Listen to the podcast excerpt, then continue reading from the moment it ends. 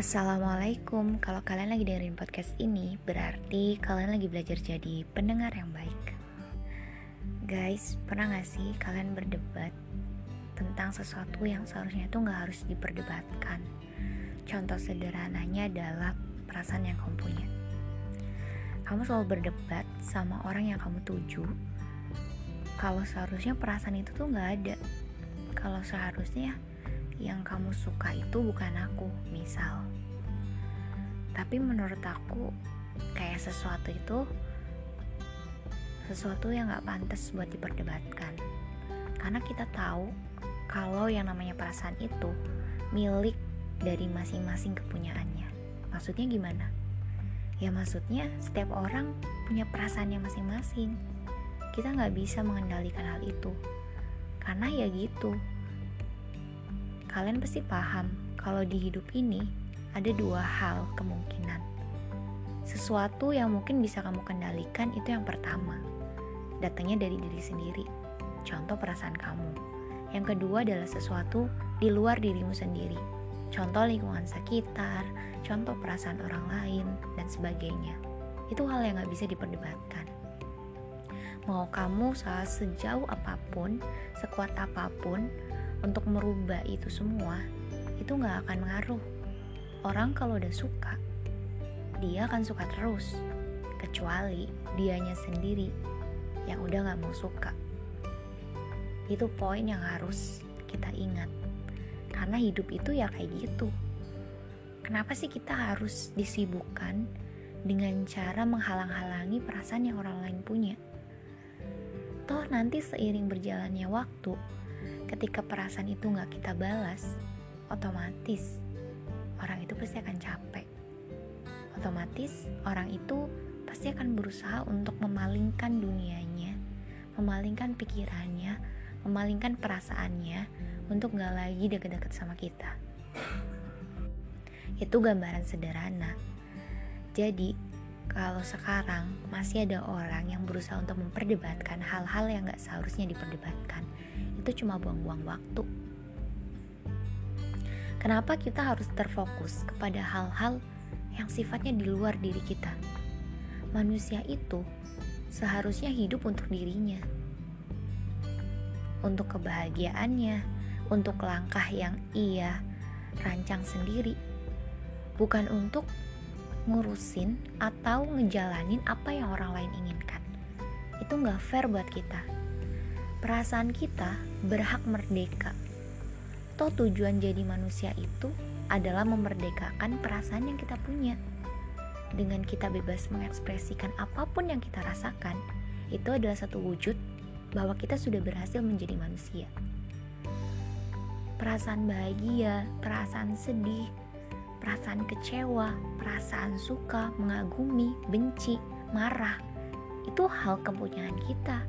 Semua adalah rangkaian variasi dari hal-hal yang memang kepunyaan kita. Orang lain gak berhak mengatur semua itu. Orang lain hanya dijadikan sebuah subjek atas apa yang kita lakukan. Dan mau gak mau, ya harus kita terima dong. Mungkin aku akan menautkan ini dengan hal yang aku rasakan.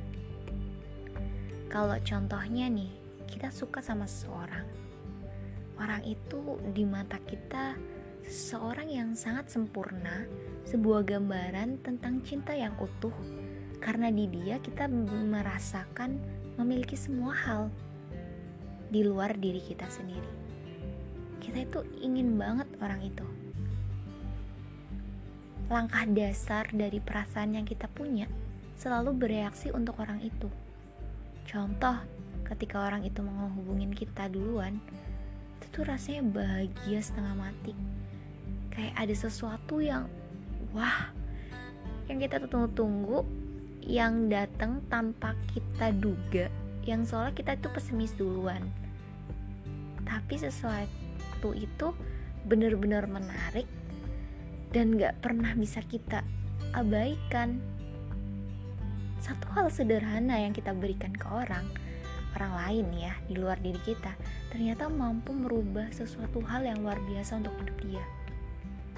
Gila ya, begitu hebatnya sebuah perasaan, begitu hebatnya sebuah respon yang kita berikan untuk orang sekeliling. Tapi kita juga harus ingat, kita juga punya hak untuk tidak melewati koridor yang kita punya. Ada orang yang suka ke aku, dia tuh udah mengupayakan banyak hal, dia udah baik banget, sosok laki-laki yang akan selalu ada, setia, memperjuangkan, dan mungkin akan selalu memberikan yang terbaik untuk aku. Ini analogi sederhananya. Tapi aku tidak bisa merespon lebih dari perasaan yang dia berikan ke aku. Aku hanya bisa merespon hal-hal yang sekiranya mendasar, kayak merespon ketika dia ngechat, aku bisa balas chat itu. Tapi obrolannya tidak akan berkembang. Aku tidak bisa apa ya menciptakan sebuah zona obrolan yang lebih seru, karena memang perasaan yang aku punya ke dia itu tidak menunjukkan hal-hal yang sifatnya lebih dari sekedar teman. Itu poin yang mungkin akan sangat sulit untuk dia terima, tapi itu adalah kejujuran yang aku punya. Aku gak mau yang namanya hidup itu memberikan ekspektasi kepada orang lain tanpa kita sendiri gak bisa menjamin kita bisa memberikan sesuatu yang nyata untuk orang itu. Makanya gak apa-apa terus terang dan jujur di awal, itu hal yang baik. Aku jujur kalau sebenarnya kita itu gak bisa lebih dari teman untuk saat ini, karena memang sesuatu di dalam diriku ada bagian yang belum selesai dengan seseorang di masa laluku. Aku gak mau yang namanya menjalin hubungan adalah efek jerah dari kegagalan yang berusaha aku balas untuk saat ini bersama dia. Itu terlalu jahat. Dia berhak mendapatkan seseorang yang bahagia, yang bahagia dan membahagiakan dia, yang seutuhnya ada dan memang sepenuhnya mencintai dan siap untuk selalu bersama. Sedangkan aku tidak bisa. Aku bisa menjadi seseorang yang mungkin mengembalikan semangat hidupnya, menjadi teman ia bercerita di kala dunia sedang kacau-kacaunya. Tapi aku tidak bisa memberikan dunia yang aku punya untuk dia. Satu hal sederhana yang mungkin mematahkan, tapi ini jujur akan membuat dia jauh lebih tenang dibandingkan aku memberikan harapan sedangkan aku sendiri belum selesai dengan apa yang sedang berusaha aku selesaikan. Lalu apa jadinya? Ya, kalau kalian menemukan seseorang yang mungkin belum siap untuk menerima sebuah pernyataan yang mungkin berupa penolakan, kemungkinan terbesar kalian akan saling berjauhan. Tapi karena dia sudah sama-sama dewasa, aku dan dia masih berteman baik. Hanya saja mungkin dia sedikit memberi jarak dan sekat, karena ya karena dekat sama seseorang yang kita suka, tapi orang itu udah memberikan sinyal kita uh, untuk gak mau. Itu suatu hal yang rumit. Sekarang aku ingin memposisikan sebagai seseorang yang menjadi dia. Aku suka sama seseorang. Seseorang itu adalah sebuah cerita di masa lalu yang belum selesai. Aku tutup ceritanya. Seseorang itu sudah memberikan sinyal, tapi sinyalnya masih ngambang. Sinyalnya ada sesuatu yang gak jelas, yang ketika aku menjabarkan, justru yang aku jabarkan adalah ketidakpercayaan.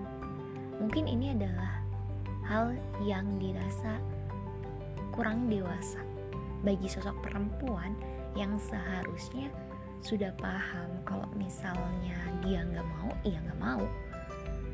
Tapi semakin kesini aku semakin memahami kalau perasaan ya tadi kepunyaan masing-masing. Dia nggak perlu tahu tentang perasaan yang aku punya, dia nggak perlu membalas dan dia tidak perlu mengklarifikasinya karena ya memang ini punya aku, hanya saja subjeknya dia.